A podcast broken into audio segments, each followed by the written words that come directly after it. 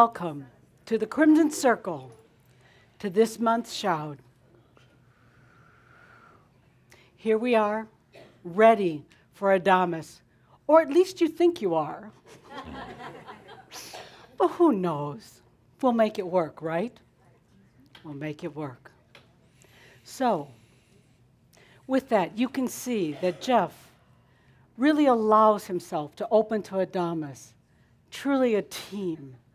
And I think Adamus should thank him, owes him, for being such an incredibly wonderful, good open channeler.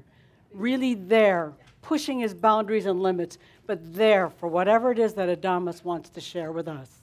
So thanks, Geoffrey Hoppe.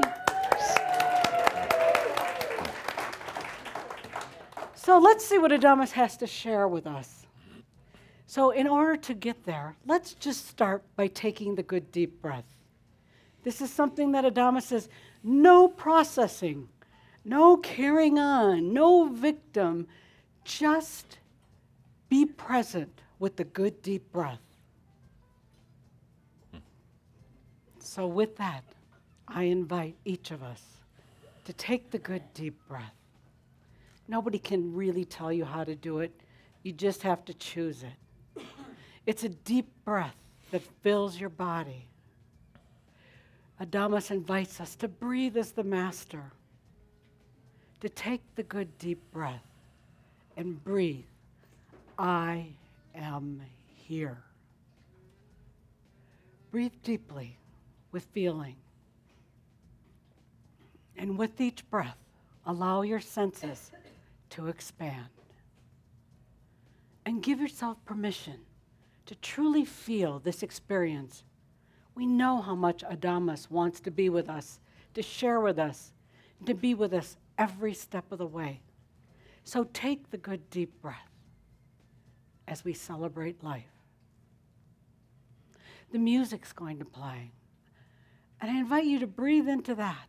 Breathe into this music and feel what it means for you.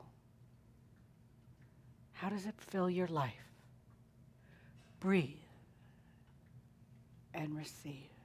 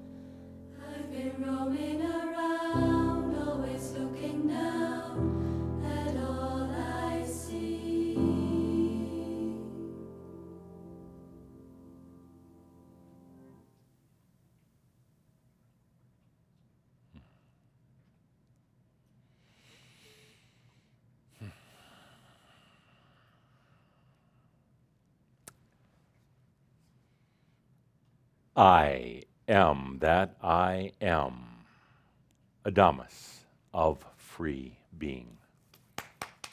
Thank you. You can save your applause for later, see if it's more real by the time we're done with today. Ah, no, it was beautiful, but speaking of beauty, can you sense what happened in, in the room and for all of you watching in? Can you sense what happened just in the last few minutes? Something kind of swept over everyone, swept over Shaumbra. Hmm. Maybe even a little difficult to describe in, in words, but a feeling of, uh, of real, a feeling of, I guess you would say, quality, a feeling of sensuality. Sensuality.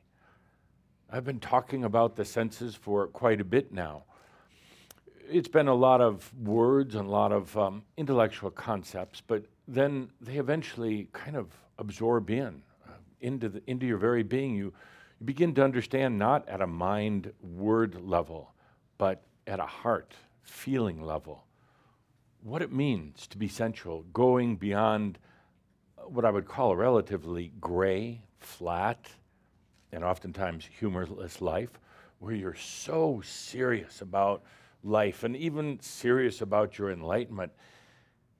And then you take a deep breath, and suddenly your world changes.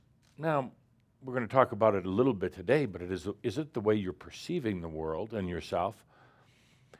Is it things that are really happening and changing? I mean, can this be real?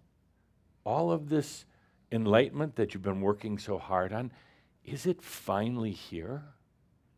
And I noticed something. I noticed a lot of things, but in while the music was playing, beautiful music, a little bit quiet to, for my introduction. We'll get to that in a moment, but beautiful music, but something changed. And, and this tree of sensuality that was unveiled today, beautiful tree, so symbolic in so many different ways of what's going on. You know, we couldn't have had that tree before now.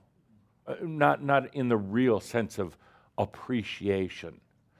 Uh, because if we had had it a year or two ago, it wouldn't have had the sensuality. It wouldn't have tickled your senses like it does now. It's been sitting there waiting for years, just waiting to come here, to be with you. And this beautiful tree of sensuality, and no, I'm not afraid of crystals anymore. Um, I'm not worried about getting stuck inside, but this beautiful tree, symbolic of the senses. I, have said that there's over 200,000 other senses that you have. As humans, you're focused in one, and that's focus. You're in one sense. Could you imagine this incredible journey of coming to this planet and taking on time, space, and physical form? Coming to this planet and taking on very limited energy. That's the sense of focus. And, and it worked. you got very focused. It's your one sense, it's the one true sense of humans focus. Things like your sight, your hearing, your taste, those are just tools. But one sense, focus, now you're opening up to the other senses. 200,000. You're not going to open to all those right away. As I've said, you get to about 11 or 12 senses that you're actually using, or allowing into your life. That's when you get that big smile and you know you are truly the embodied master. This tree represents sensuality, what, what you're coming to. It's beautiful in its own right. It, it's made from nature. It's all, everything in here from nature. Uh, it represents nature. You know, they, so often they talk about the tree of life. What is the tree of life? Well, to me, it's the tree of senses, opening to your senses. Here you see the visual beauty of it, but I ask you for a moment to feel the energy of it. Now, crystals in themselves hold nothing over you. Crystals in themselves are not going to um, free you from the bondage of limited human life. But crystals are a beautiful reminder in so many ways. As Linda says, they're, uh, they come from earth, they're made under pressure, and they turn into such beautiful things like you. All the pressure that you've had, all that tremendous pressure, and then you let it go. You stop working so hard, you stop trying so hard, you stop exerting pressure on yourself, and you become the Christos, the crystal, the Christ that you truly are. This beautiful tree of sensuality, you know, like I said, they talk about the tree of life, but uh, it's really the tree of sensuality. This beautiful tree represents crystals, the very thing that this planet was seeded with so long ago by the angelic beings prior to human arrival. The crystals themselves held energy. They emitted light and they emitted energy, but a different type of energy, a very different type, something that we'll talk about today. Crystals themselves, embedded in the earth, as a matter of fact, the core of earth isn't just a bunch of hot, molten lava, it is a huge crystal. And they've been such an important part of this planet because a crystal represents clarity. Crystal is symbolic of Christos or the Christ, not Yeshua Christ, but the Christ consciousness or the Christed consciousness within each of you. I'll actually go so far, I'll extrapolate and say the word Christos, crystal, Christ, actually means senses. In a true literal definition, it means senses. The ability to perceive with more than just the eye, with more than just focus. This tree also represents to me the humans, you, who will come into your embodied mastery in this lifetime. There's over a thousand crystals on this tree, I'm told. How many? How many more? How many more trees will we need to get? When will we come to our first thousand or more of you who have allowed that consciousness into the body. How many more trees like this will line the stage we get past a thousand and two thousand and three thousand? This, I hope, is just a beginning. And one of these precious, beautiful crystals represents you, has your name on it for when that time comes.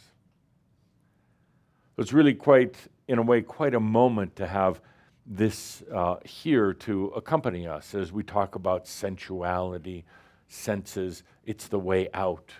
The way out of focus. You've probably already learned you can't get out of focus with focus. And you can't get out with your mind, and you can't get out with trying. You just can't. And you've tried. You've tried reading books, going to workshops. You tried every trick in the book on yourself regarding how to get out. And what does it do? It just gets you into more focus. That's kind of the funny thing about the sense of focus. It begets itself. It gets you more focused. And then you try so desperately hard to get out again, to, you know, there is so much more. You, you know there's so much more. It's, it's within you, but how do you access it? How do you get there? When the mind scrambles off and tries to figure it out, you can't. One thing allowing. You say, well, Adamus, if it's that simple, why doesn't it just happen? Good question. It's really a matter of trust. Trust. To allow the I am that is already here, the universes that are already within, the senses that are already here, to allow that without effort, without manipulation, without structure, but truly just to allow. That is trust at the level of, well, the deepest level, the level of, uh, I'll trust so much that I'm willing to die for it.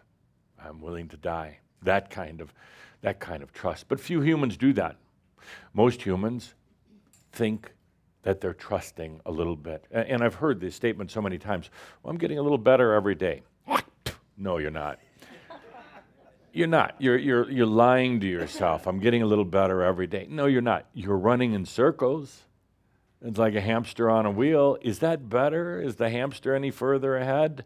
The hamster thinks she is, but is absolutely no further ahead. I'm sorry, Carrie, that screwed up face is like, oh, am I the hamster? Am, yeah. I know I'm the fat hamster on the wheel. I'm. To me, you're so beautiful. Come here, let's have a kiss. Come here, please.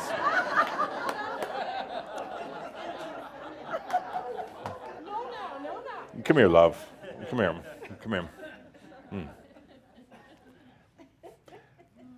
Ah, in front of the tree. Yeah, don't look. Where else? Ready? Mm. Good. In front of the tree. Good.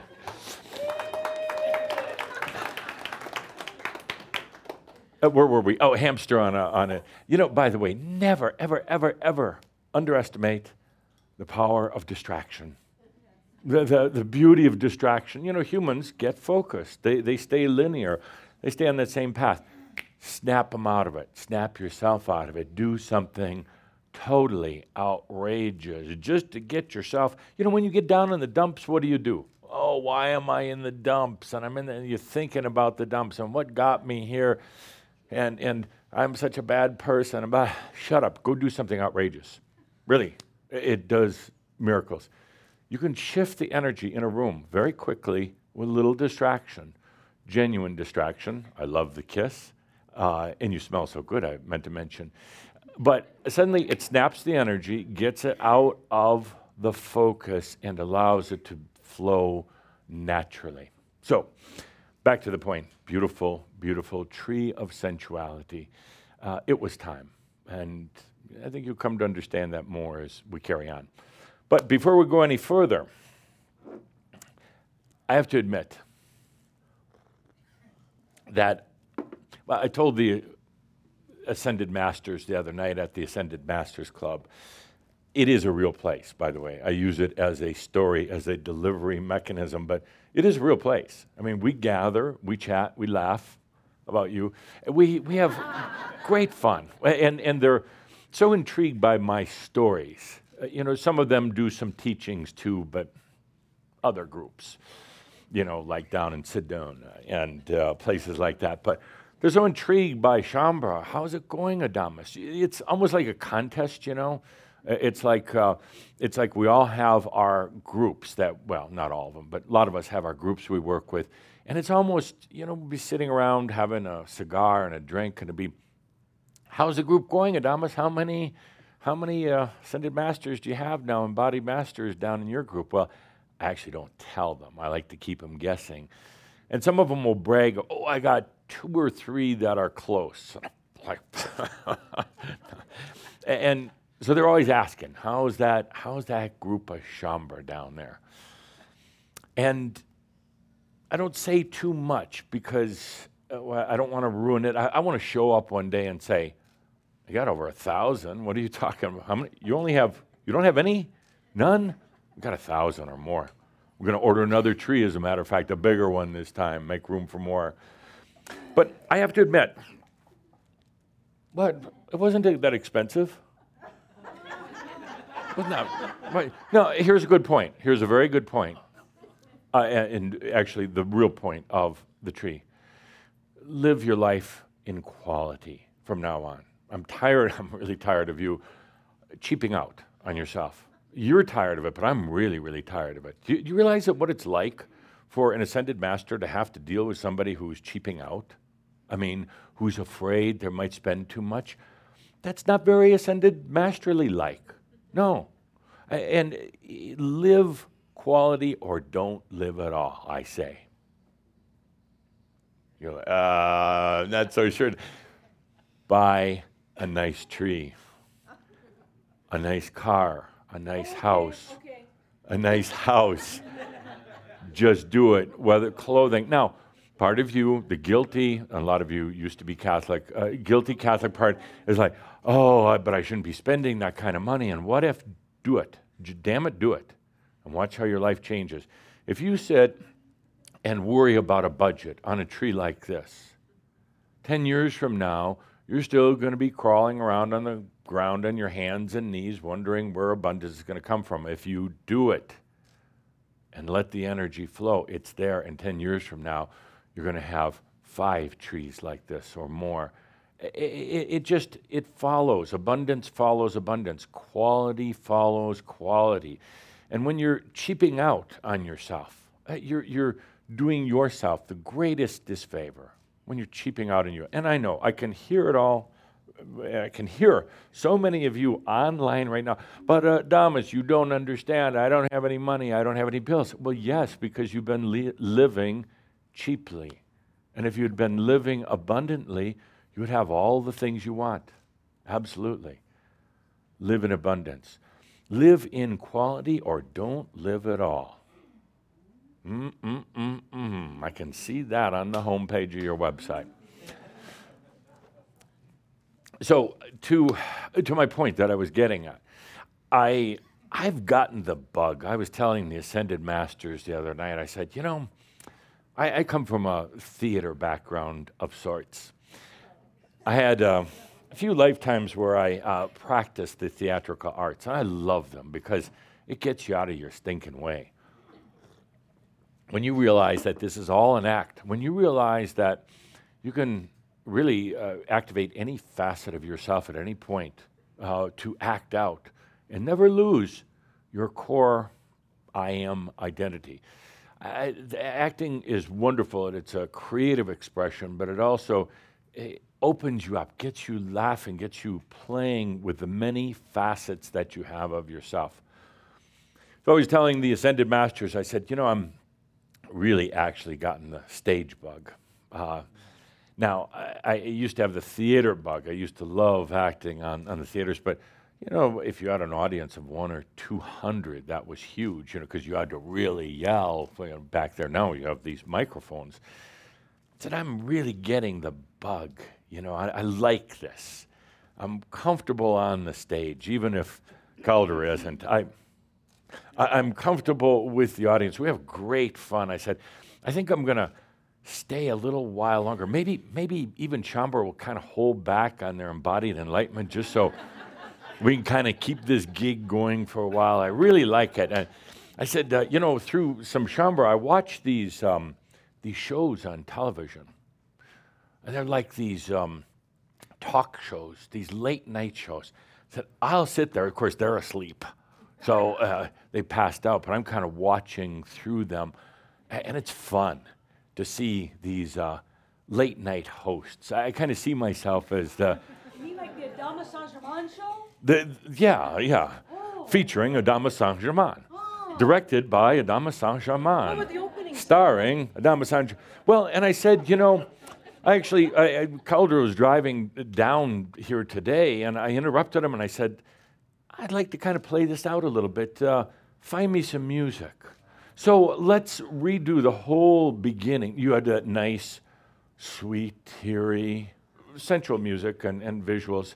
But here's how I'd like to start the Adama show. But let me go back here first. And Linda, you're up front Okay. co hosting. Okay, lem- I can do this, maybe. And let's hit it. Hey, it's the Adama Saint Germain show. Here we go, everyone.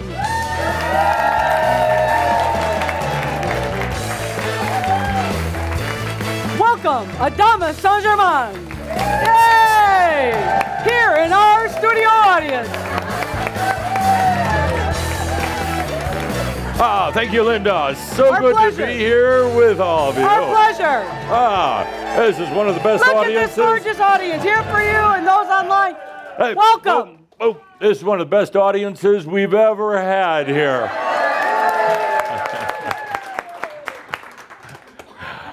Poor Cauldre, he's going to die. So, welcome to the Dama Show. Yeah, we got a lot to cover today. We're going to talk about some of the latest happenings on the planet Earth. We're going to talk about how there is no time, and we're going to talk about a whole new energy that can change your life. Yay! You go for it, Adamus. So before we do, let's get into the monologue in the Adama Saint Germain show. You know, I was at the Ascended Masters Club the other night. We were talking and about about the human journey, and you know, there's a saying at the Ascended Masters Club. This planet is not for masters. This planet is not for masters, kind of like uh, uh, No Country for Old Men, your movie, but this country, this planet is not for masters. And, and we all cracked up laughing because humor on the other side is a little bit different than human here. But we understood what that meant. We understood that it's so difficult. It has been for all of us, all 9,699 ascended masters. It so was so difficult for us to stay in grayness, to stay in the singular sense of focus. So difficult to stay amongst other people who, oh, lovely people, but rather unconscious. So difficult to stay where the world and people at times can be so cruel, so mean, so dull. Mm. That this planet is no place for ascended masters. And we all nodded our head and agreed. We all said, you know, staying a week after our enlightenment seemed like a lifetime. For a few who stayed a couple of years, like Kuthumi, it was almost forever. They found themselves having to isolate themselves, to become hermits, to really uh, remove themselves from everything but nature. This planet is really no place for ascended masters because it hurts. It hurts the body. It's being compressed so tight. It, you're operating from a mind that is limited and actually pretty mindless. You're not in your senses. You're not even you when you're here. You're not you. But you don't recognize it. You don't realize it. You just know something's wrong. Something's wrong in all of your human lifetimes. Um, the many, many that you have, you know there's something that's not right, but you don't know what it is. So what do you do? You blame it on yourself. This thing that's wrong, the reason you're not getting it, that you're not happy, the reason that life seems to be a such a struggle, because you're doing something wrong. This planet is no place for ascended masters. And what do you do? lifetime after lifetime after lifetime. You try to make it work. You try harder to become more focused, to become more like what the expectations of other people are. You get more away from who you really are. You're trying to hide and mask this knowingness that you have that there's a lot more. Then you go into fear and you go into doubt, and then you eventually go into hiding within yourself, but a very, very small part of yourself. That's why this planet is really no place for masters. It's really not. We all nodded our heads, damn right. Couldn't wait to get out of there. Couldn't wait for our enlightenment, but couldn't wait to get out of there because why would anyone want to stay? Why would they want to stay in a place that is not really them or for them. A place that really doesn't welcome masters, that really doesn't honor who you really are, that tries to get you back into the family, ancestral, karmic bloodline. A world that tries to get you back into your mind, a world that tries to get you to serve others and not love yourself. Why? This is a depressing monologue. Where is this going? You're going to go straight to hell if you're not careful. this is my monologue. I didn't say my show is going to be funny. I just said it was going to be a monologue. It's my monologue. Wait, there's more. nice distraction. I tried. So we, we sat around and talked, and, and finally, uh, one of the ascended masters, uh, Xena, said, But hang on a second. Uh, Adamus, you say that this planet is no place for masters, but yet you're standing in front of a group, sometimes acting a little foolish. You're standing in front of a group and encouraging them to stay. Yeah. Why? Yeah. Why? This is the Yeah. funny part. Yeah. And I said, I don't really care one way or the other. Oh. I, I really don't. Uh, You Oh. come over to my side, come over to the bright side, come over to the easy side, or stay there. I said, but they want to stay. They want to stay.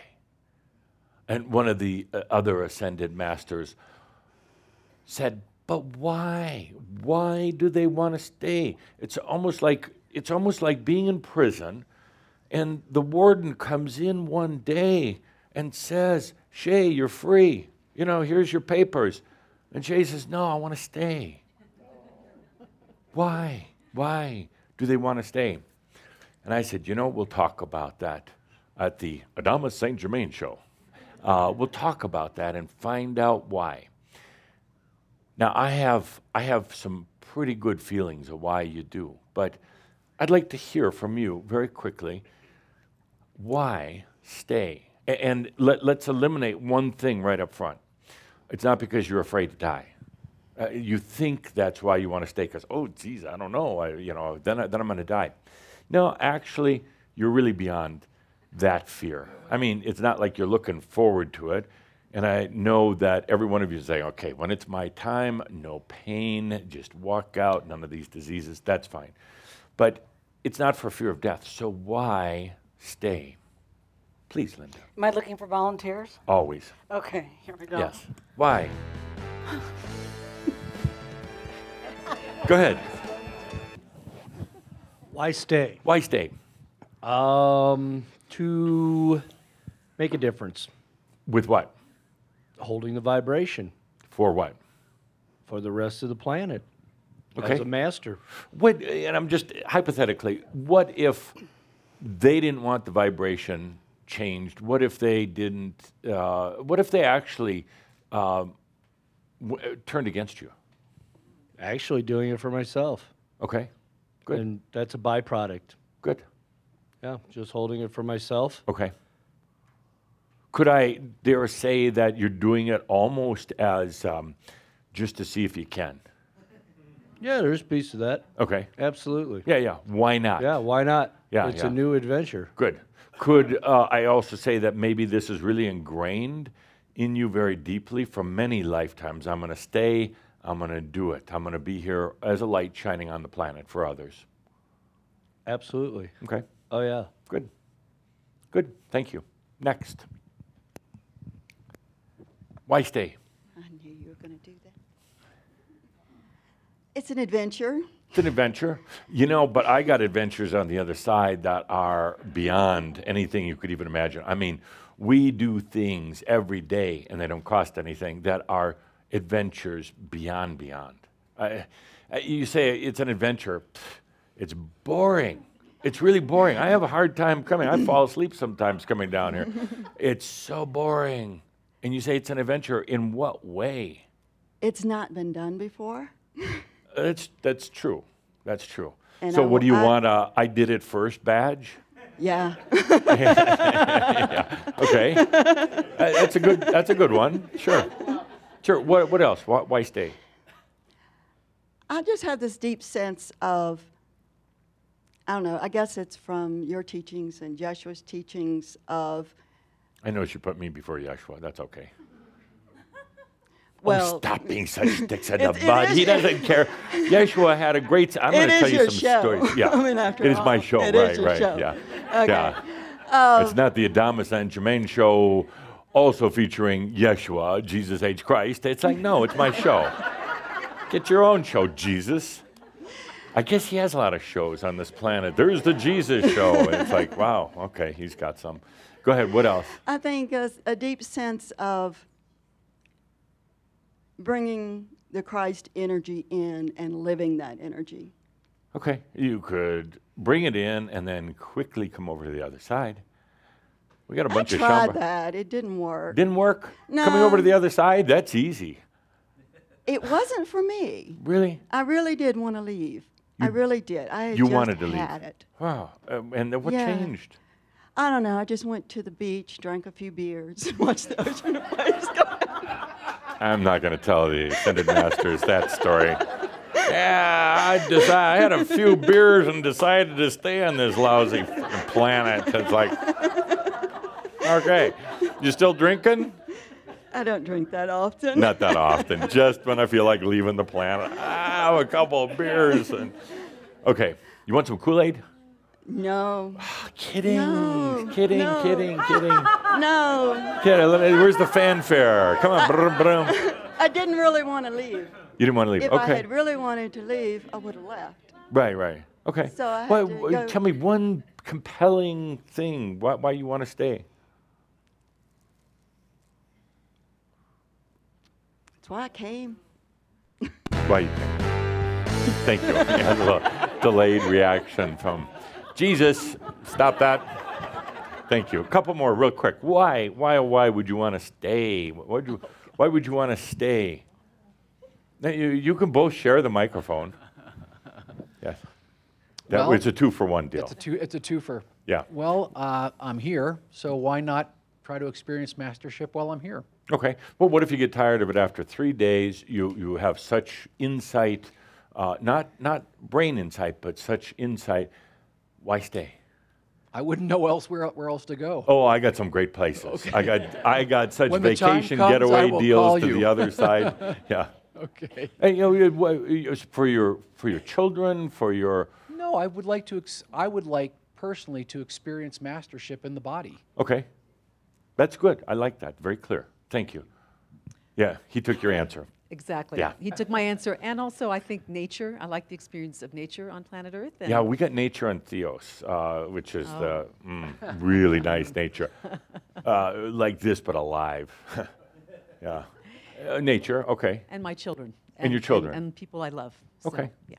fair, fair. Okay, um, so i i- it's I, I, I don't know if it's uh, craziness on your part, or true dedication, compassion, or just because uh, you you can because you're going to try to do it. There is a very deep and a very old commitment that you have made, going back to the times of Yeshua, where you first became uh, called yourself Shaumbra. You said, "We're going to do it one day. We're going to stay," because you were seeing others from time to time leave, and you saw Yeshua leave. Not so pretty, and and you said, "You know, no, we're going to do it." Just because we can. But you also know, you knew back then and you know now, it's going to transform, I, I don't want to say the planet, but it's going to transform souls.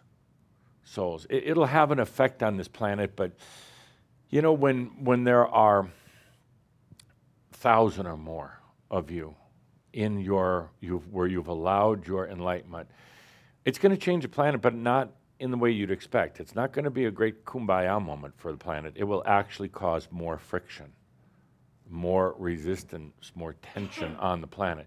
You know, some of the great prophets that have come along, they, they haven't, uh, you know, been admired and loved uh, for centuries later.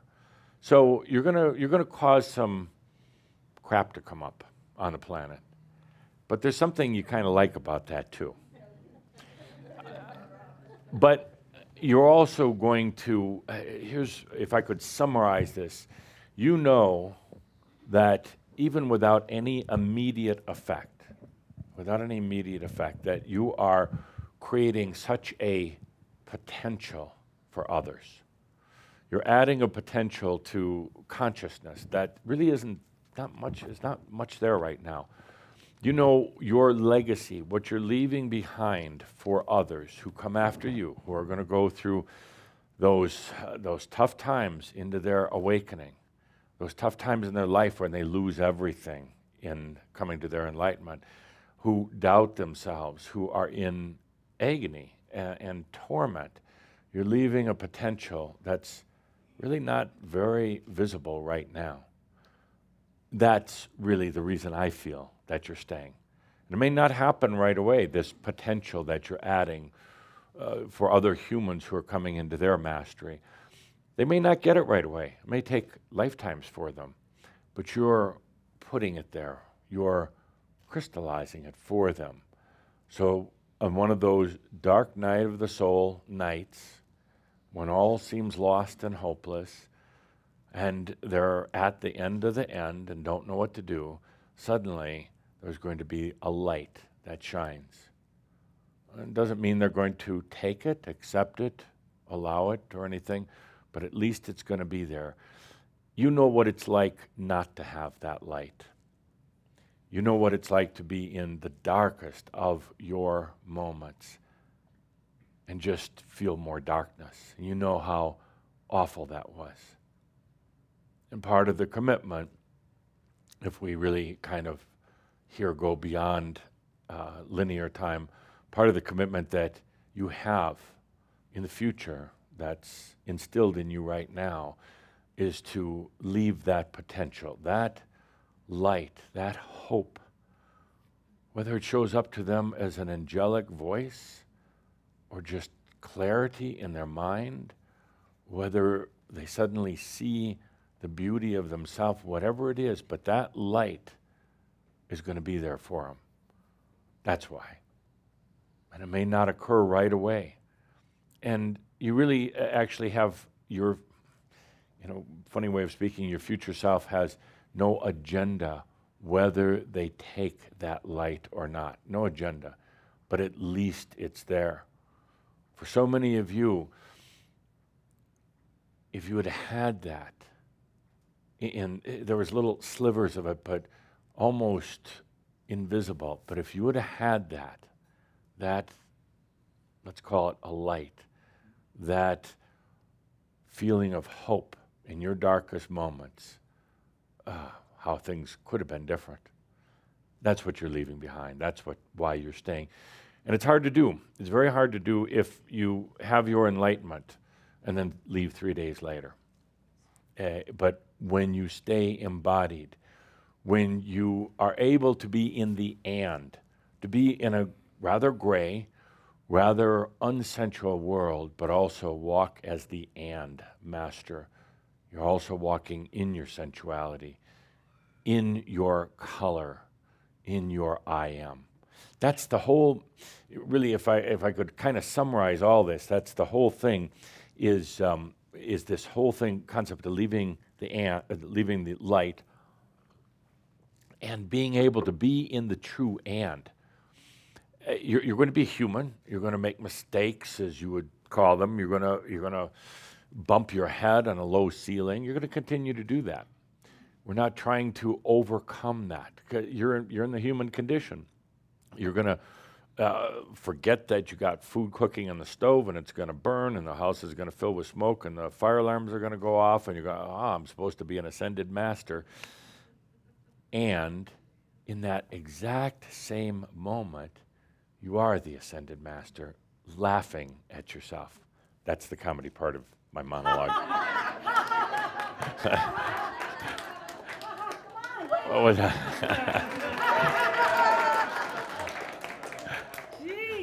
so, so point is, why don't you start laughing right now? Because you, you are in the end. It's, it's not terribly clear, but uh, how do you get there? You just do. I am here.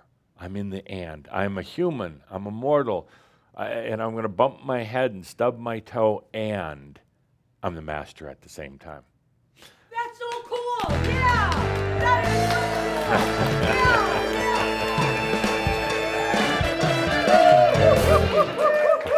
All right. Okay, now uh, today's guest. Today's guest for our show is you. I got a question for you. So Linda's going to volunteer you to come up here to the guest chair and answer the following question on live TV in front of everybody. And what is the most outrageous thing you've done in this lifetime? Now, before you come up here for this portion of the show, I want to remind you I can read all of your thoughts. So I need to know what was the most outrageous thing. And I will tell you the most outrageous thing that I did in my last lifetime on earth. Oh my God, this sounds like fun! Am I ready? Yeah, yeah, yeah. Okay, volunteer. volunteer. What's the most outrageous thing you've done on this lifetime? David, come on up. Big hand for David. Little. Have a seat, David. Thank you. Would you like a cup of coffee? Uh, no, thank you. I'm quite content. You're thinking about that over. Nice boots. oh, well, thank you. Yeah, I really like those. Well, as you're aware, I actually bought those after your magnificent uh, class that you taught in Breckenridge. Yep, where I said go out and buy something for yourself. And you know, people spend a lot of money. A lot of money. I don't know how much those boots are, but those look like about a thousand dollar boots. Actually, I got them on sale. but they are magnificent. Yeah. They probably would have been without being on sale. Who invented sales anyway? I like the That's- deals. Well, okay, but uh, nice boots. But Thank what you. was the most outrageous thing you've ever done in this lifetime? Oh, yeah. And you're amongst friends here. Yeah. You can uh, say anything you want. Uh, going to Europe uh, in 1963, Uh huh. Uh, when I was a junior in college and took off for the summer. It's been about uh, eight weeks or so there. Yeah. Traveled around. Why was that outrageous? Well, um, it was totally out of the box for me. Yeah. I didn't really have the money at the time that I decided to do it, but I decided to do it. Do you ever regret doing it? Absolutely not. But you didn't have the money, and you felt kind of like, oh, maybe I shouldn't be doing this. Yes. Yeah. Uh, good, good. Uh, and have you gone back or done anything outrageous like that since? That was the best of the best. Yes. It's actually where I met you for the first time in Paris, Hmm. as you're aware. Yeah. Yeah. And we hung out for three days, so it doesn't get any better than that. Yeah. Bad hangover, but No, uh, that's another story. So, good. And Yeah. what's the most outrageous thing you've done lately? Um, bought myself some new furniture. Oh, geez, that's outrageous. Boy, it was uh, for me. Man, we got to work on these why? pics. Why was new? Why was new furniture outrageous? Um, you know, I had uh, you know bullshit of uh, saving money. Yeah. It yeah. just yeah, it was Yeah, yeah. Is it nice furniture? yeah, it's lovely. It's You, you love it? Yeah. Did you spend too much? no, I got you know John, no, it's lovely. I bought exactly what I wanted. you got it at the furniture barn, I'm, I'm sure. No, but I, uh, nice furniture. Yeah. Okay, good, good. Thank you. Uh, I'll, I'll bring this to a point, hopefully, uh, in just a moment, but thank you. Thank you. Yeah. Uh, w- would you, do you uh, have any guilt about uh, your outrageous adventures in life? Any remorses? At this point, it would be uh, not being more outrageous and doing it, you know, outrageously all the time. Right. Okay. Yeah, I mean, really, you know, my thing is, uh, uh, you know, the box got kind of comfortable, Yeah. yeah, but kind of pinched too. You so- ready for some outrageous? Absolutely. Okay. here we go. Hoo-ah. Ah, good. A couple more. Thank you, David. Thank you very Thank you. much. Yeah. Okay, I'm, I'm going to work on my, my more outrageous. Okay. Let's see. All really right. outrageous. Linda's looking for a volunteer. Really outrageous. Ah, come on up. Come on up. Yeah. Welcome to the Adamus Show featuring Adamus and, And Alice. company. Yeah, Alice. Good to have you here. What's the most outrageous thing you've ever done? Do we want to hear You go this? for it, girl. It's you like, go for it. I hear it coming now. I dare you. There are so many.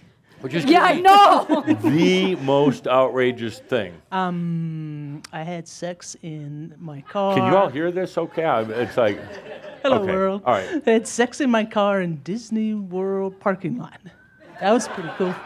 Uh, No, I asked for the most outrageous That thing. was Come- no, man. There Why? were people all, that was it. and it was hot, and they had a blanket over us, and Why'd you have a blanket over you so if it was hot? Couldn't see. Nobody cares. Okay, so the, the many of you time seen I people did fornicating it and, you know- without the blanket. It- how It's, about- yeah, you know, people are just like, uh, hey, yeah, yeah, okay, okay. Well, no, that's okay. You know, actually, the, the the good thing is that Mickey Mouse didn't walk by and have a heart attack on the spot. Uh, yeah. Uh, Scare the how old kids. were you when you when you did that? Oh, 24, 25? 24. Okay. Mm-hmm. Uh, did you feel guilty about it? Oh, No. It was good Do you fun. wish you hadn't done it? No, many Good. more times. Many more times. yeah, yeah. Good. All around the Uh, and uh, uh, what's the most outrageous thing you've done lately? Ooh, I I'm dare gonna get ya. in trouble with Linda. No, no, Linda doesn't care. It was at Bonn, oh, one of our events. You are naughty. and, And? you guys weren't in the room. it was the pizza party night. That was and you know how you had your chairs up here? Yeah, yeah. I know you were there, so I Yeah. can't lie, but. Nikolai, help. And, and- But we sort of, I sort of sat on your lap, yeah, on your chair, Yeah. and danced with you. yeah, yeah. A- She and, did, you did a uh, lap dance with Jeff. how, how short long, how long did that? How how long did that go? Julie. I, I gotta Many ask. minutes. I, I just gotta ask. But was I good? You just I mean, sat dancing, there. dancing. You just sat there. Just, no, I I- had then it wasn't do me. It was probably Kuthumi or Doug Tobias. Probably Tobias. What? What? Uh, the sex? I hardly remember having sex. It's like, hey, uh, give me a drink instead. It's No, like, no, no. We were dancing, just dancing. Dancing, No I- I know. But it was very sensual, Sensual. dancing. Yeah. Okay. And Okay. Are you ready for some more outrageous in your life? absolutely. Okay. Oh, I love this. Y'all make a commitment in front of Jesus, me, and everybody. And you know I'm leading up to something. You got to know that. Okay. Thank you. Thank you for sharing. A couple more. Just a couple more. Chicken. Let's see. Oh, we have a volunteer, Linda. We have a volunteer. Oh, That's good. Good. Good. Oh. Bring microphone, please. Oh, Microphone. yes. Good. What's the most outrageous thing you've ever done? Well, I don't want to reveal too much, but I'm actually a fictional character while playing as a non-fictional character. Yeah. I literally passed through the fourth wall, Right. and Why, that's- why is that outrageous? Isn't that what we're all doing or we all doing? Well, there's different levels of passing through the fourth wall, I guess, and I did it at a super high level. I don't know. It's hard. Did it to- hurt? well, it's, uh, a little bit sometimes. Yeah, yeah, yeah. Did, did it have any um, uh, any effects that, that you're struggling with? Uh, sometimes I struggle with them, but most of the time it's really fun. Yeah, yeah, yeah. And uh, why did you do that? Because I want to cause some controversy in this world. Okay. and you talk about passing through the fourth wall, but what about the ninth? I've never heard of that one before. Okay. Are you ready for it? okay. Okay. Good. Uh, it's coming. Okay. Yeah, yeah. Good. Uh, and uh, tell me, uh, that that was relatively recently that you did this. The, Yeah, like last year, maybe. la- last year. Okay. Yeah. Are you ready for some more outrageous? Other yeah, than the well, I ninth wall? certainly am. Okay. Good. Thank you. Thank you for being here. And thank you for being on the Adama show. Good. One more. One more victim? One more. Can it be a staff member? It could be anybody. Okay. Anybody. We're just doing a little setup here. Uh oh. I dare you to Come to on tell up, the Bonnie. truth. Come on up. Come on up. I dare you to tell the truth. You look like you look like a princess today. Thank you. Thank you for being here. Please have a seat. Bonnie doesn't like coming up to the front with me. We've had some Had some Oh, she'd like to come to the front with you. Okay. So, uh, what was the most outrageous thing you've ever I done? I really can't tell you that. Don't tell me, tell them. I Tell the know. truth. I can't. Well, I, then Bonnie, Bonnie, Bonnie, Bonnie, Bonnie, Bonnie. I just can't. welcome to the Adama Springer show. I can't. You can't. How about the second outrage? Just one outrageous thing you've done. Anything. Well, here's what you should know about me. Um, and then everybody will know, and it really won't matter. Yeah, yeah. I spend, I'm a lady who is alone, Not but all I the time. choose to be. And the worst thing about it is, is that I usually have relationships with gentlemen who are married. No, I asked for something outrageous, not something everyday typical with most human beings. Okay. Uh, give me something outrageous. So, so what's your point? I mean, no, tell me the outrageous thing that happens with these men who are married. Well, lovely things happen with them. Okay, but you're smiling. Uh, and no, outrageous would be like they go home, the wife finds out, throws them out of No, the house, they show up at your doorstep, you got another guy there, the two guys start fighting, and, and uh, you know, and they both shoot each other and leave you in their will. That's outrageous. No, I'm much more careful than that You are careful. Why? because these people have to be protected. From what? Disaster.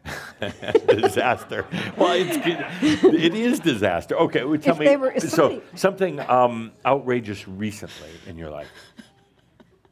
Don't you have something? I don't do outrageous things. Well, you've got something outrageous coming up real quick. Oh, that's right. Don't you turn? Isn't your birthday soon? Yes. Don't you turn like 55 soon? Well, what's outrageous about that? outrageous. Uh, no, c- can can I reveal? Sure, of Yeah. I was trying to be a gentleman.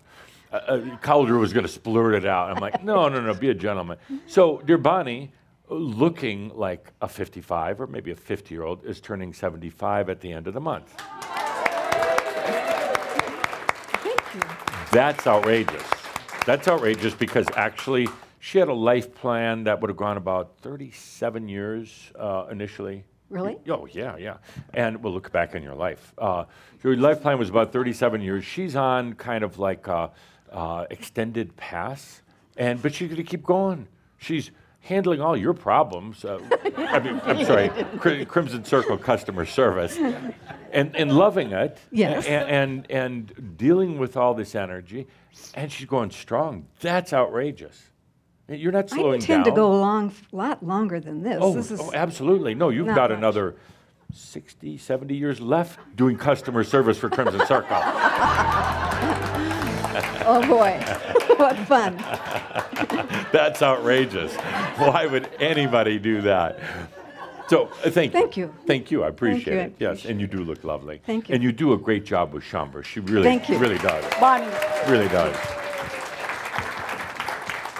She she knows a lot of cuss words uh, now that she never knew before, but outrageous. Most outrageous thing I ever did in my last lifetime.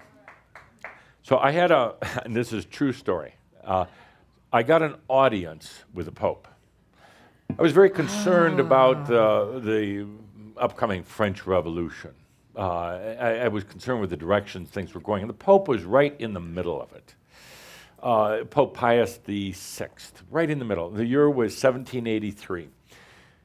So I asked for an audience with the Pope. He was torn between supporting the Je- Jesuits and not supporting them. He was more anti revolution than anything. He was against the, the, uh, the common people having their sovereignty. Uh, but he was in kind of a bad alignment with uh, the French government at the time. Uh, he didn't know it, but uh, they were going to come in and take him down, so to speak. I knew I, it took everything I could just to get an audience with him. Uh, he was a rather difficult, ornery man. But I also knew that I had to be outrageous because if I just pleaded the case for politics, for country, for church, or whatever, it would go on deaf ears because everybody pleads with the popes and the kings and everybody else. So I knew I had to do something to get his attention. So I was brought into the grand hall where our meeting would take place. I was brought in by his guards, and I, I knew it would be a while just sitting and waiting before the Pope came in because that's what popes and bad CEOs do. They keep you waiting for a long time to, so they get the upper hand. I knew it would be at least an hour and a half wait. So I took a little nap because I could, and I did a little breathing because I knew I had to. And then I took off all my clothes. true story, a- absolute true story. Took off all my clothes and, and sat there by myself next to the fire because it was a bit chilly. Uh, sat there totally naked. Suddenly, the big door from the pontiff place opened, and in walked the Pope. It was a moment of possible death. It was a moment of perhaps being thrown in the dungeon. But an interesting thing happened, something so interesting, they wrote books about it, stories about it later.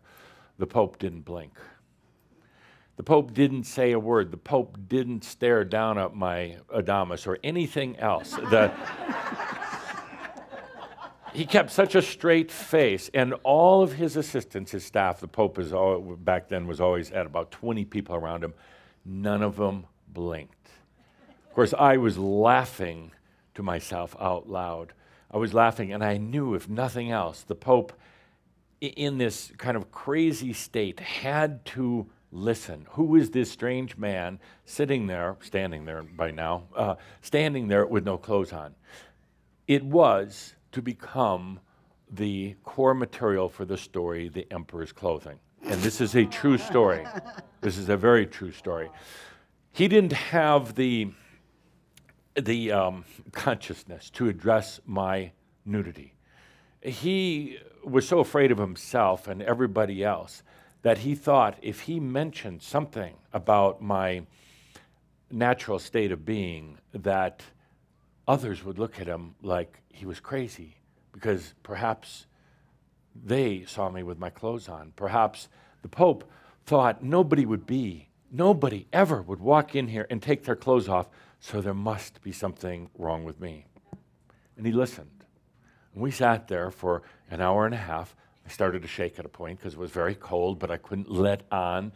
We talked for over an hour and a half about the politics of Europe, about the church, uh, about uh, all the goings on. That was the most outrageous thing I ever did.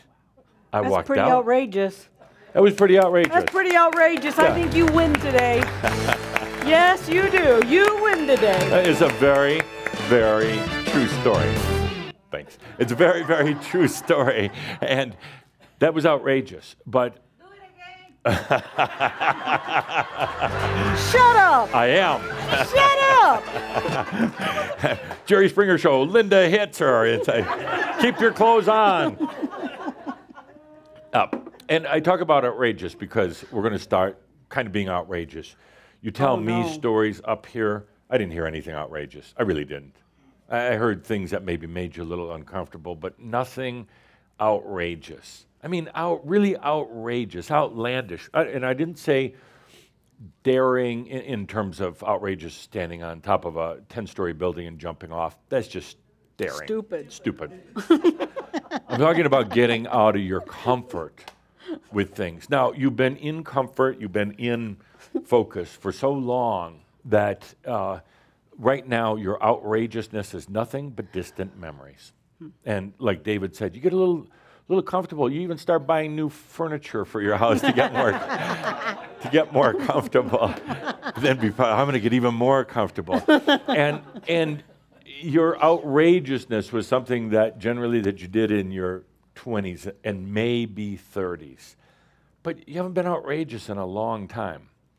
Kind of stuck in a long time. Now, Don't you think Bonnie's doing a little better better than what?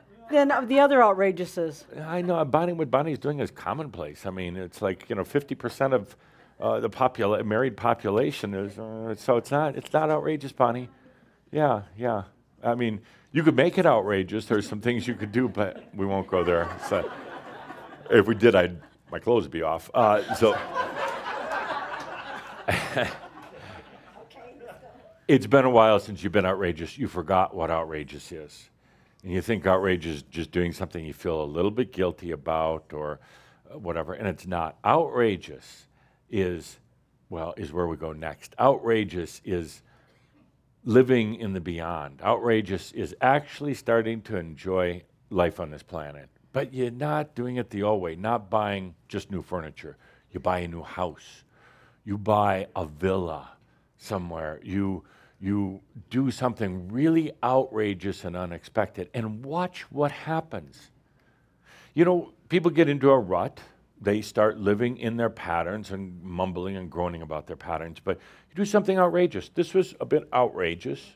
I mean, not terribly outrageous, but kind of a little outrageous. I mean, you see a tree in Brazil and then you buy it without ever seeing it again.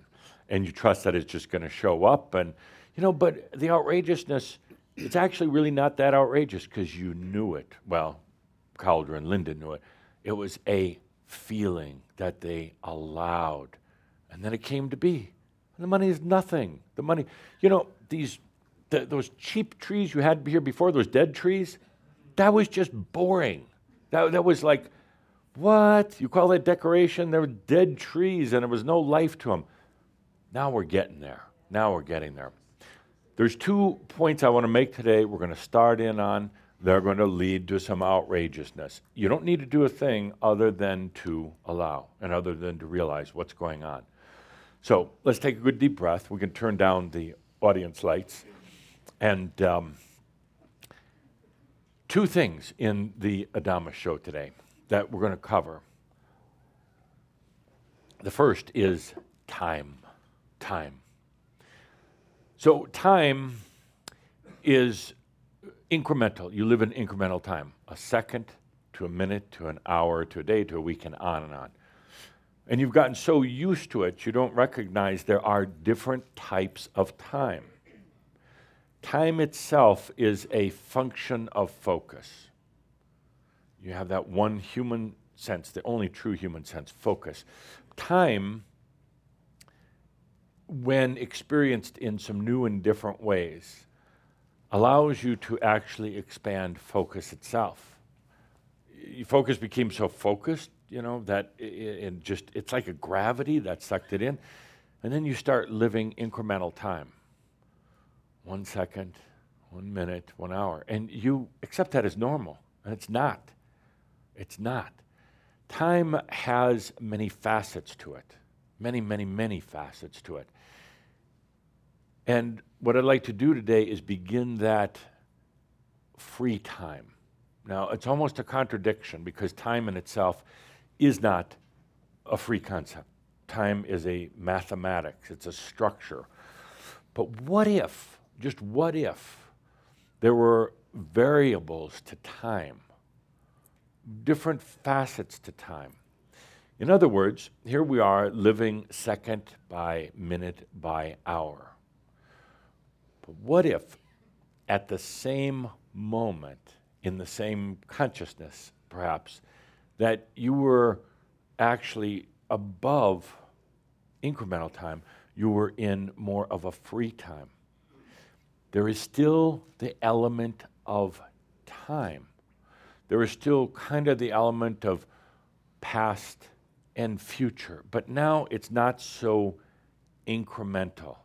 It would be the difference between being at ground level uh, in, a, in a city and walking through all the different streets and uh, alleys and pathways versus being on top of a mountain looking down at the city where you see all of it, not just the street or the alley that you're on.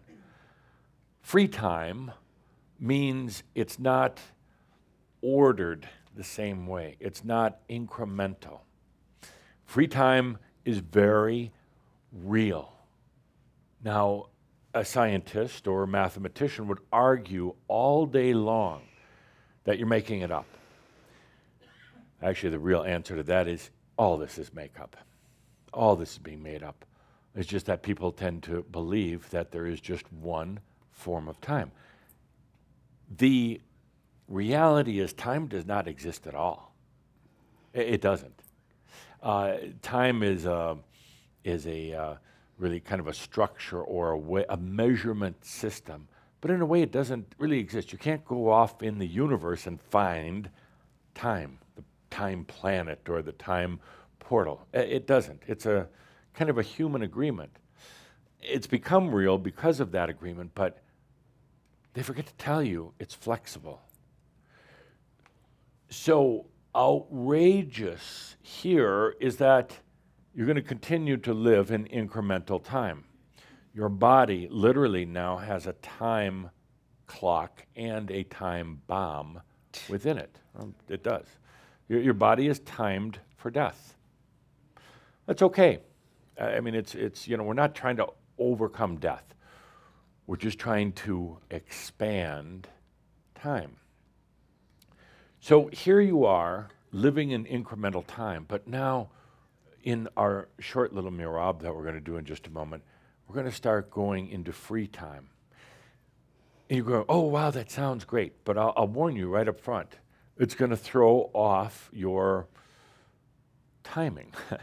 it's going to throw off that very disciplined, incremental way you've been living. Some of you are already starting to ex- experience this, and it's little things like forgetting what day or what year it is, not because you're getting old, but because you're starting to go into free time. Some of you are actually starting to, uh, what would you say, uh, be able to project the project or predict the future. Kinda, kinda. Uh, you're starting to know what's going to happen next, and it does. And then you're surprised. Well, you shouldn't be surprised.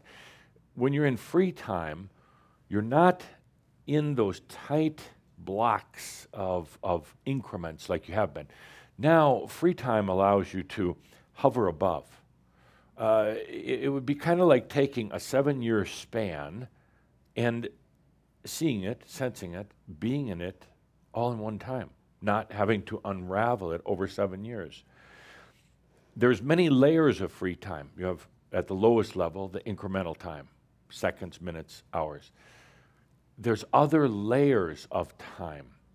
Some of them have to do with the past. And in our coming into free time, you're going to particularly notice in your dreams some odd things that seem to be from the past or thoughts, feelings, associations that you've had that are from the past. You're going to say, Well, geez, I thought I got over my past. The past is still there. Now we're going to do a, what I'm going to call a time pass around time, where you come and almost orbit back through the past in a timeless or a free time fashion, not to relive it again, but as you orbit back through it without the increments, now just kind of more of a free form, you're going to notice that the past isn't what you had thought it was. The mind remembers the past in its incremental fashion. When you come back in a free time, kind of a pass around, an orbit around it, it's going to be different, but it will bring up recollections, associations, thoughts. Don't don't get all crazy. Don't start asking, "Oh, I thought I released all that a long time ago." You released the gravity of it. And the event is still occurring right now. Uh, the event is still occurring. It didn't happen back in incremental time and then stop. It's very, very, it's very outrageous it's still happening. Everything still has its life to it, and it goes on. It's a story that kind of takes off on its own and is being lived out in many levels. And you don't have to attend to it, you don't have to suffer through it, but your stories, it's like writing a chapter in a book and then letting it go, and that chapter continues to write itself and all of its other potentials and all of its other iterations it lives on. That's actually the beauty of a creator. You don't have to get all enmeshed in it, you don't have to be traumatized by it, but to start realizing that there is free time will be outrageous and it will change the way you live on this planet as embodied masters. You cannot live. By the way, the answer to the real question at the Ascended Masters Club why do they want to stay? the ascended masters that are there didn't understand free time. They didn't understand time anyway, but they didn't understand free time. Therefore, they didn't have the comfort, the luxury, the uh, excitement of living in a different way. They just thought everything was linear. it's like, oh, I got my enlightenment. I got to get out of here because it's going to be more of the same. The real answer is once you start coming to your senses and being in free time, it's no longer the gray, lifeless place. Suddenly, everything comes to life. Free time. We're, we'll be talking about it more. Uh, but I want to begin the process today. The, everything's right for it. The tree, you, everything is right. So let's take a good deep breath. And this will be a relatively short merabh uh, because I have one other thing to cover today in the Adamus show. So take a good deep breath. Free time. It means you're starting to realize, you're starting to exist on many different levels. That means you have your incremental level seconds, minutes, hours, days, years. And that's fine. That's not necessarily going to change. You'll still want you still want to have that for doing a lot of things, but we now take a deep breath where we're at and allow free time. That means you could take uh, an increment of seven years, for instance, and experience it all at once. Free time is when you are here in the moment, of course, present, but now you have, imagine like um, it's, a, it's an orbit of time. Imagine uh, like a comet going into orbits, but the orbits around you, you're the constant, you're the consciousness, the orbits can change in their size and they can go into past time and into what you would call future time. So the the the whole basis of time starts to change a little bit. Now, this is going to happen anyway. It's very natural. You don't have to work at it. You don't you don't have to think about it, but just to want you to be aware because this is going to start leading to some outrageous things in your life. Truly outrageous. Wonderful, but outrageous things. When one goes beyond free time or linear time, when one goes into free time, changes the perspective, it changes the grueling nature of everyday human life. So imagine, if you choose, imagine your circadian rhythm, your incremental time basis, still there. But now you allow yourself to realize the other time orbits. Meaning, seeing it as a bigger picture rather than seconds and minutes, ra- being able to comprehend large amounts of time all at once. It will baffle the mind, but that's okay. And these orbits, kind of these, uh, uh, these comets that are going around in orbit around you, are also opening to what you would call the past and the future.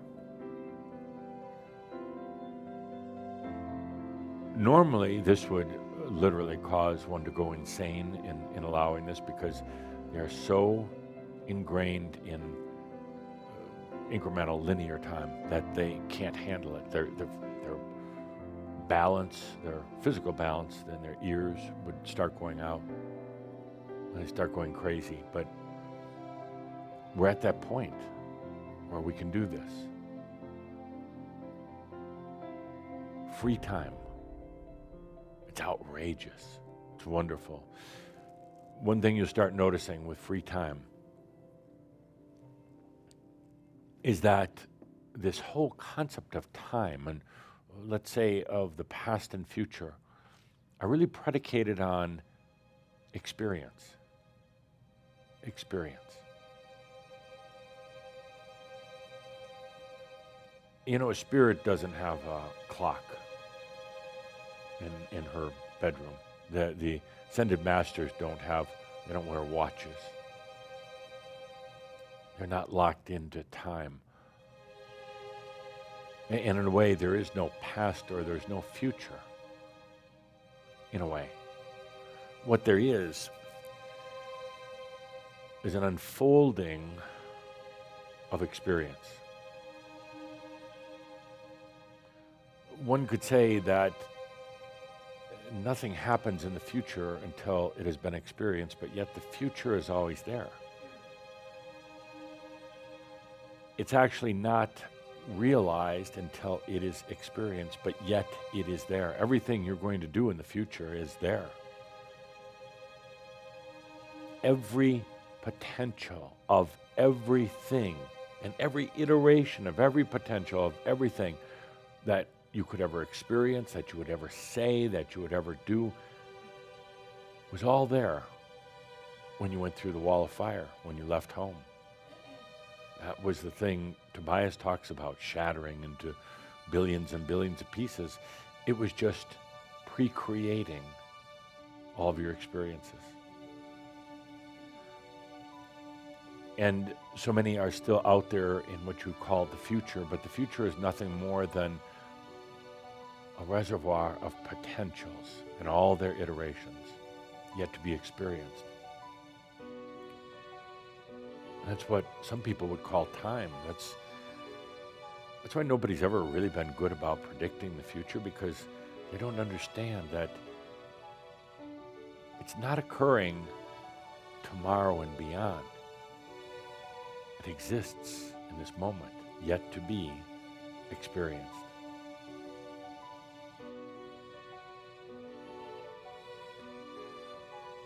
Wanted to be here together uh, in a group with all of us here, particularly on this day of your beautiful tree of sensuality.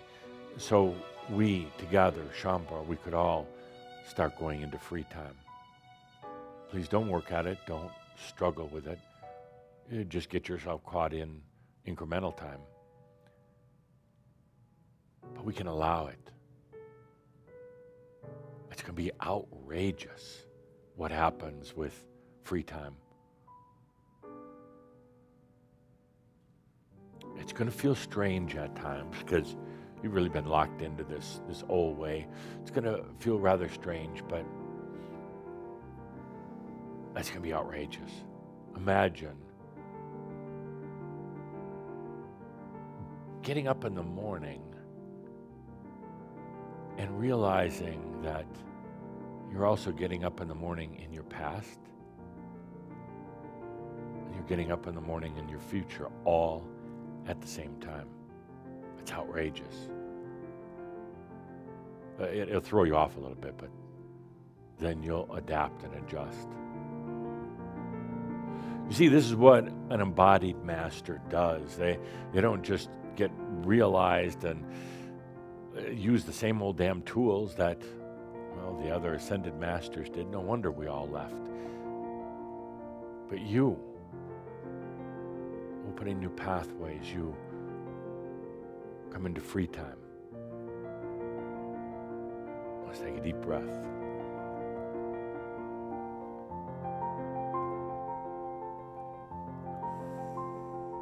Let's take a good deep breath. We'll be coming back to this. We'll be we'll be talking about it more and more, bringing it into our gatherings. Let's take a deep breath with free time. It kind of has a double meaning. Free time meaning no longer stuck in incremental, but you're finally going to have free time in your life. Free time, I mean, oh, you'll have real time to yourself instead of every moment of every day being filled with obligations and work and things you have to do. You're suddenly going to realize what free time really is. Take a deep breath. There's one more thing I want to go into today, and they tie in very closely. They're so beautiful, so related to each other. This next subject I talked a little bit about in our recent Keahak gathering. And I told the Keahakers that I wanted to bring it to all Shaumbra at, at a Shoud. I bring it, the free time and this next realization to you because it's easier in a way when we're all aware of it.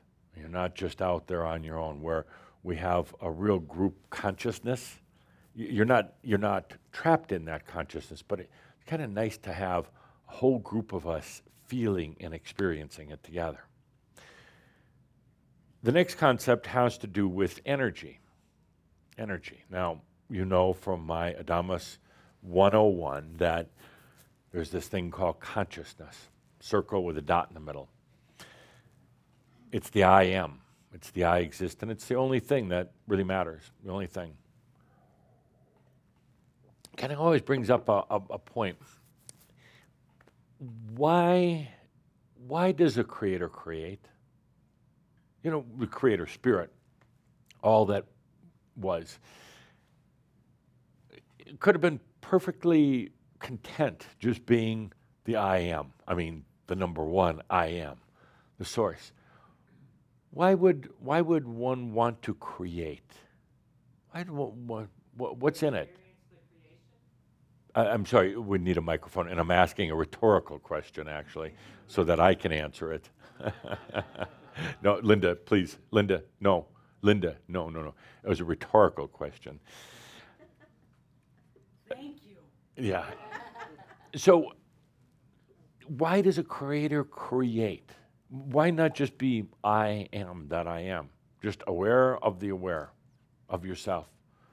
Why even create in the first place? I mean, you could possibly create a mess. uh, you could possibly create chaos. You could. Why does a creator create? That, I'm going to leave that question. I'm not actually going to answer it. I'm going to leave you with that question. We're not done yet, but that's, that's the homework. Why would a creator want to create? You've got your I am, I exist. I mean, that's pretty good. That's, that's the, really the only thing that really matters. Why go out and create? Uh, we'll come back to that uh, in our next Shoud. Not in June, but after that. So, back to the point energy. You got your consciousness I am, I exist. From that comes such a passion. A passion. You know, when, when you really allow that feeling, I exist, screw everything else. I mean, not I exist because, I exist if, I, I exist. It's the only thing that matters. It's the only awareness that's worth it to him. And when you really realize that, there comes such a passion. I exist. Beyond the physical body, beyond all the crap, beyond my, my identity, I exist. And that creates such a, I'm going to call it a passion, an excitement. A, love is not quite the right word, but such a, ah, magnificence. I exist. That a light goes out. I mean, radiates forth, not goes out, but radiates forth. A light shines forth. And I'm talking metaphorically. But a light shines forth, and that goes out into a, you call a reservoir, a field of energy.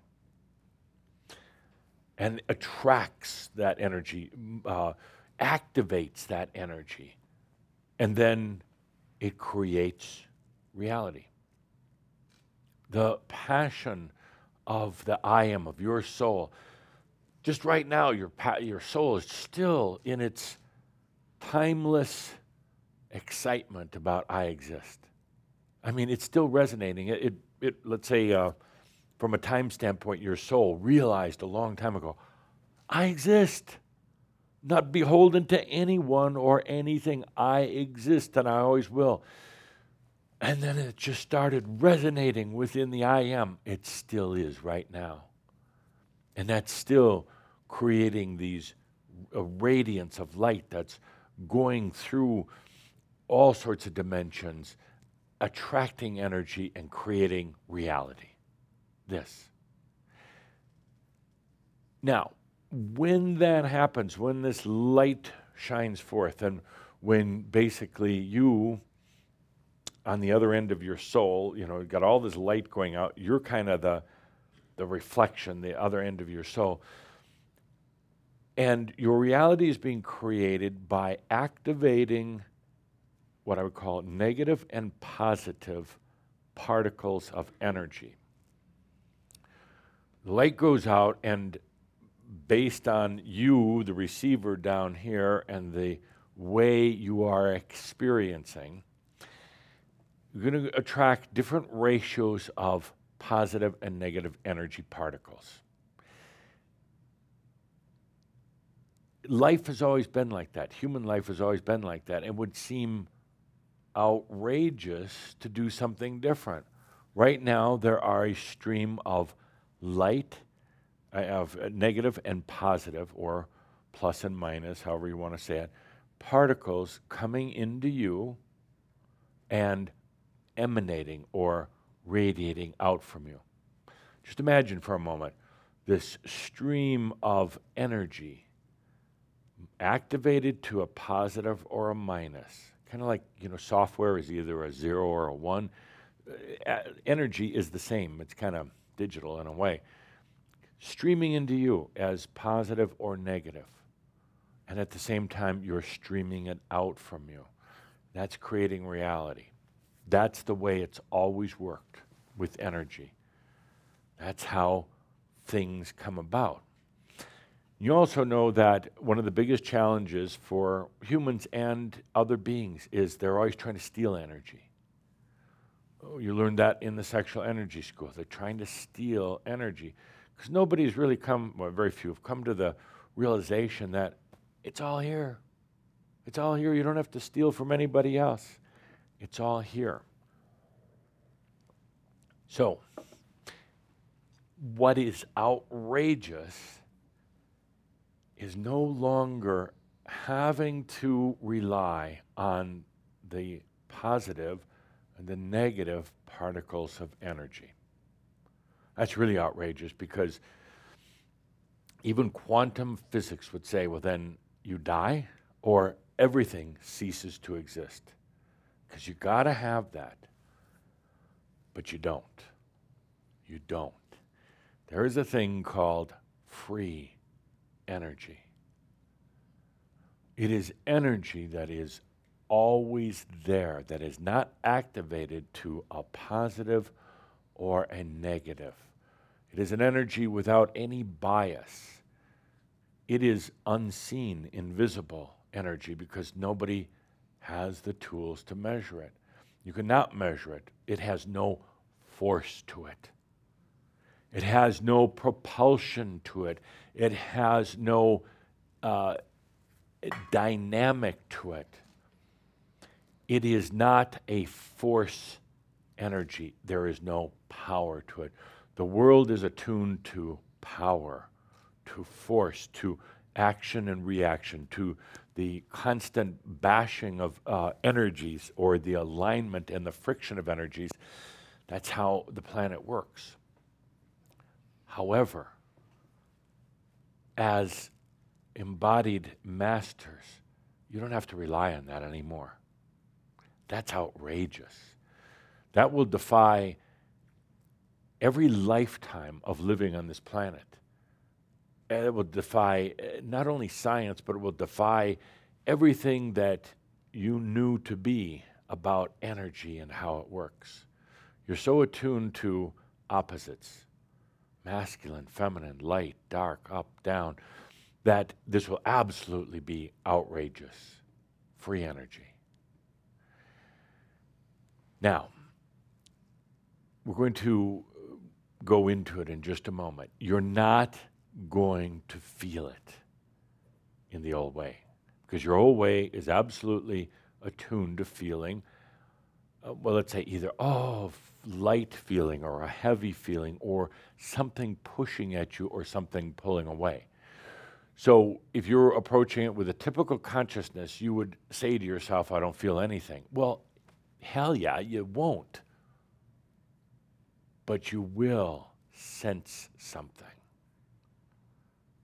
Something sooner or later will start ringing within you, going, I get it. I don't have to have the conflict or even the old relationship of positive energy particles and negative, smashing each other, competing with each other. That's the friction made reality.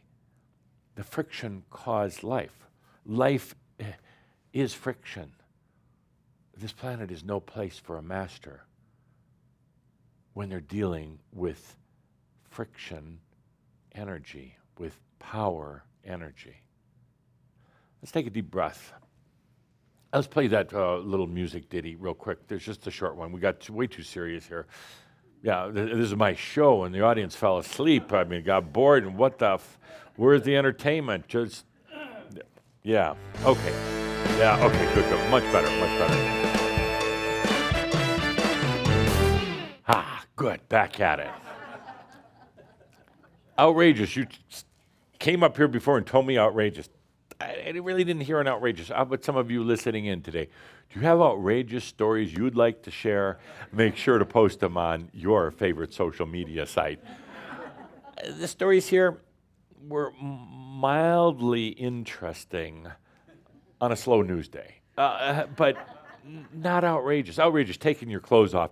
It is a very true story. You can, I don't know if it was ever written about, but you can look up some of the details. Me, it was 1783, Pope Pius VI, me naked. Not a thing, not a thing. Got a little chilly though. Ah, I do remember that part. That's not so flattering. Ah, I won't go there. um, or we had to break it up and it gotten so serious in here. Eh, It's, it's like, it's just way too serious. All right.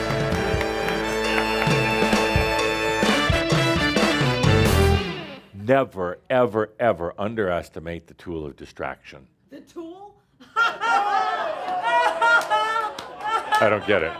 I don't get it. Never underestimate distraction. Uh, uh, uh, If you're teaching, if you're up teaching others, if the moment you sense the energy going woo down, distract. And especially with yourself. The moment you start getting too serious, you're thinking in your mind, how do I figure this out? What's life all about? What have I done wrong? Shut up, distract yourself. Pull off your clothes or something. By the way, that absolutely is a true story about the Pope and I, and absolutely true that it, it was the beginning of the whole story of the Emperor's clothing. He didn't dare mention it because he thought I must be going crazy. And nobody else, all of he had about 22 assistants with him, and nobody said a thing. There, you should have felt the energy in the room. And I just sat there as natural as could be, but acting like nothing was wrong. I acted like I was dressed uh, elegantly, which actually I was. Uh, eh, What was it that they didn't see? what was it that they didn't see? Yeah, I mean, why, you know, what was going on? Well, the Pope, the Pope was afraid that he, he, he was uh, under a lot of stress and, and he drank heavily. Um, and there were some other strange things about him, but he was afraid that he was losing his mind. Uh, he was hearing voices. I wonder whose. Uh, he was, and he was afraid that he was cracking up, and he was a, a great tension uh, with the uh, the church. I mean, the church obviously, but the government, and the whole concept of uh, the the Jesuits and the uh, the revolution. It was terrible. He thought he was losing his mind, so he was doing everything he could to lay low, to suppress, to not be outrageous. So when he walked into the room and saw me standing beside the fireplace, your graciousness, uh, he dared not say a word because he thought, I mean, he really thought, with a little hypnotic influence. He really thought that, oh my gosh, I really am losing it. And if I let on, if I scream out and say, uh, slave, servant, why, why, why are you totally naked in front of God and the Pope and everybody? And that he was wrong, they would immediately uh, take off the head. So he kept his mouth shut. And he, when he kept his mouth shut, it set up such an energy with everybody else. They kept their mouth shut. And at a certain point, about an, I don't know, 20 minutes into the conversation, they'd forgotten about it. They, they, they'd actually just thought I was in my clothing. It was outrageous. So back to the point energy, free energy. This is going to be so outrageous because you've been living, you've been addicted to positive, negative energy, pulling it in in different ratios. Sometimes you got like 62% negative, uh, not bad negative, just negative, you know, 62% negative over here, and the other part is positive, and the ratios shift back and forth all the time, but this is constant uh, inflow and outflow of activated energy. Activated meaning it's put into a bias of positive or negative. We don't need to do that. And it's so outrageous because nobody's ever done that on earth before. Nobody's ever done that. It's going to feel strange because there is no power to this free energy. It's the free energy is all around. I mean, it's it's this incredible. Some people call it the uh, what is it called? The uh, field, uh, the source field, or things like that. It's just energy that sits there, waiting to be activated. But nobody ever said, "Why do we have to activate it? Let's just allow it." We'll get into the implications later, but I want you now to go back into a merabh and just begin to sense it. And again, your, your mind's going to say, I don't feel anything because it's used to feeling a push or a pull. The mind's used to power energy, activated energy, but this is totally different. Let's start the music and turn down the lights.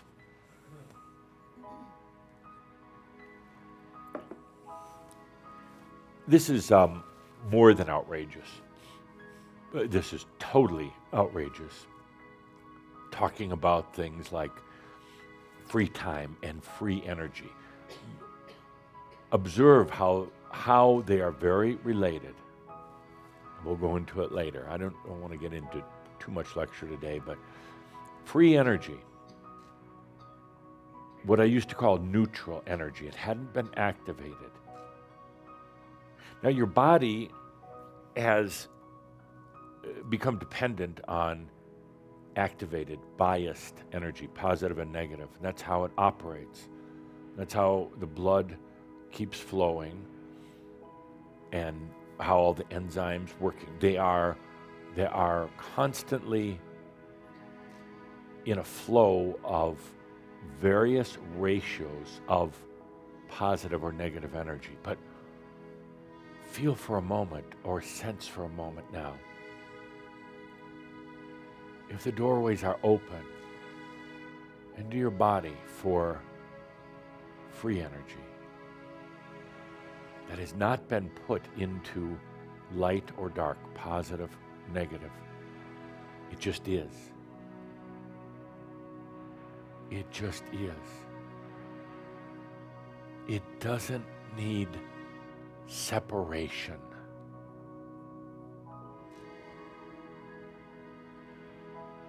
We talked about Isis and Adam, the masculine and feminine, the old separation. We talked about them coming back together. In a way, it's kind of like this with free energy. You got positive and negative energy. What if your body started to use free energy, unbiased, never, ever separated before? Energy that is not separated, divided, free energy.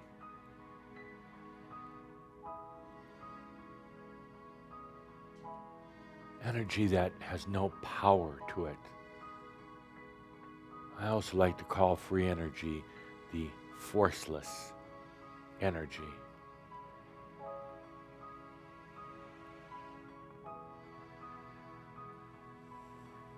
And what happens if the mind has always used duality energy, positive or minus? What if that's the programming of the mind? That for every thought that goes through it, for every belief that is in it, it has pulled forth old duality energy. What if now pure energy that's never been separated or divided. You could say it comes straight from passion of the I am without division. What if that comes into the mind and the thoughts and the beliefs and even your intellect? Pure, free energy.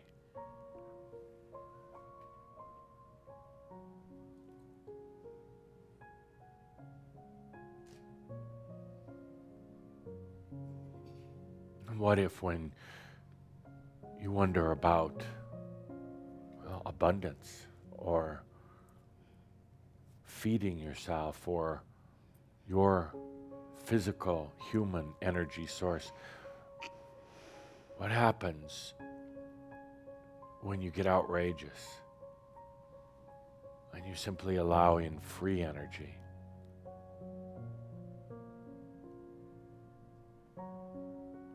That's the source of your abundance rather than old power energy.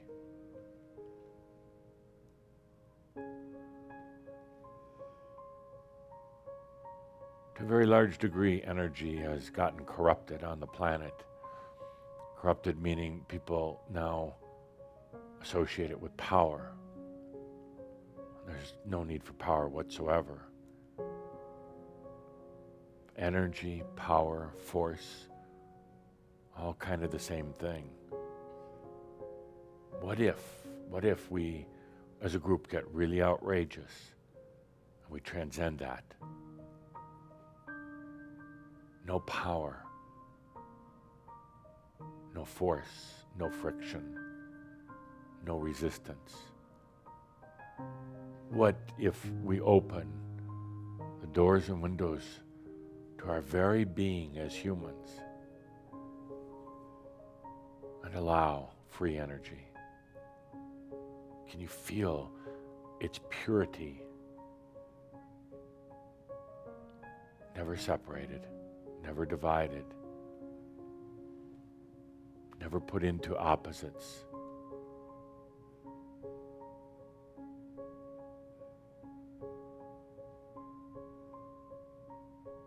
Happens if that comes in and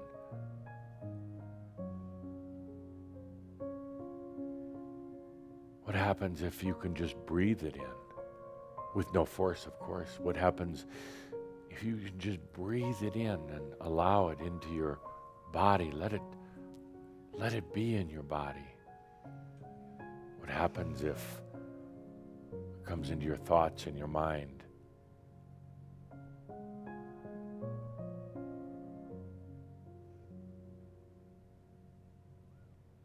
That's outrageously pure.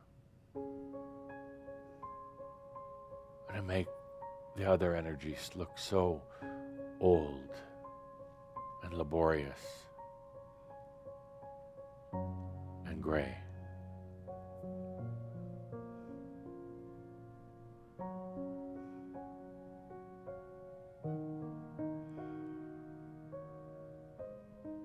So when I ask, why would you possibly want to stay on this planet, the, the planet that is not for masters? What we are actually doing is changing the paradigm, changing everything. We're not staying in time. We're not staying in old energy. Hmm. We're changing it.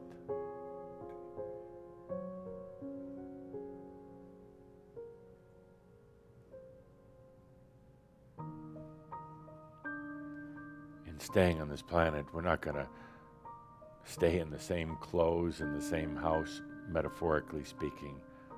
We're going to change it all. We're not going to keep enduring boredom and frustration. We're just going to change the entire paradigm. It starts right here, in the midst of the real transhuman.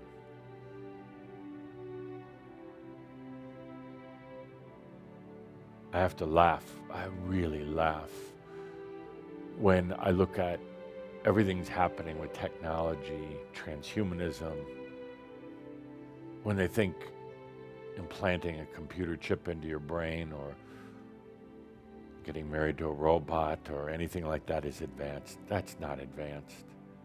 That's the same old crap, just faster. Transhumanism to me is what we're doing right here. We're changing the game. We're going into free time. A- And incremental time will still exist. It's the and of being a master, it's both. And we're changing energy. Oh, the, the old energy, the, the biased or the separated energy will still be a way of life, but we're also going into the free energy. And to me, that is the real transhumanism of this planet. While the rest of them play with technology and play really just developing new swords, lighter swords, faster swords, but they're still swords. We're going into divine transhumanism.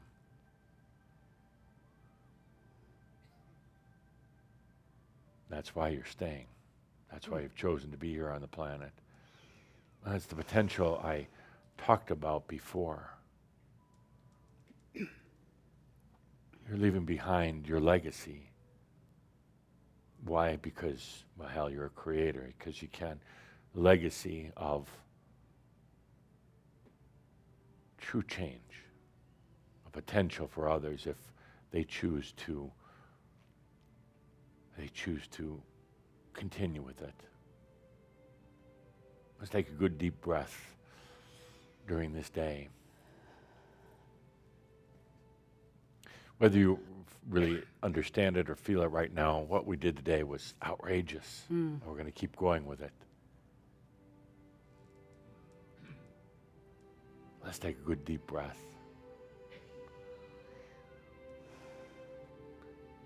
And I want to make such an impression in your mind and your consciousness, such an impression of outrageousness.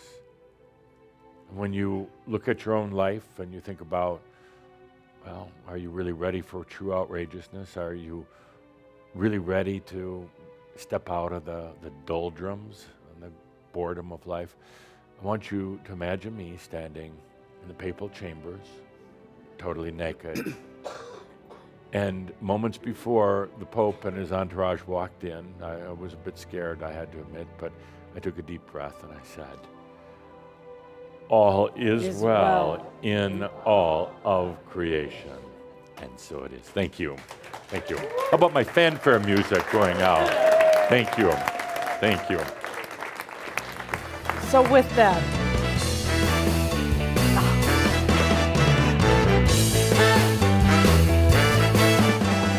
so much for that episode of Adamus Saint Germain here with us, the Transhuman series. Thank you for being here.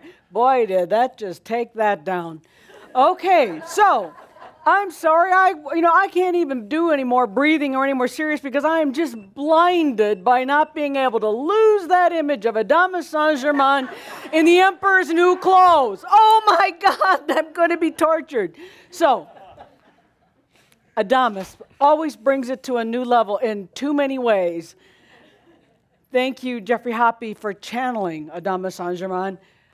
I guess thank you, Adamus. And uh, so many gifts in this in this Shoud. We will be back from Germany on whatever the first Saturday in June is, June 3rd, and then we'll be back here in Coal Creek Canyon in July. We'll remind you about that homework about the, the creator and that then. So please, thank you for being here. We much appreciate it, whether you were listening on Blog Talk Radio or whatever the story is. Crimson Circle, by the way, remember that you can come back and watch the video, you can come back and listen to it, and Gail Newby will have the transcription ready by tomorrow morning, knowing her, and Jean will have it up and posted on the Crimson Circle website. So, many ways to re experience this if you dare. Once again, thank you everyone for being here at the Crimson Circle. Special thanks to this live audience and their rare participation. Thank you. Thank you everyone for listening. Thank you. Thank you very much. Oh, oh, and on the credits out, there is a dance sort of contest, something I don't quite understand. And when you watch the credits, please notice the name, and you I think you're supposed to go on Facebook and vote for the winner if you dare. Thank you.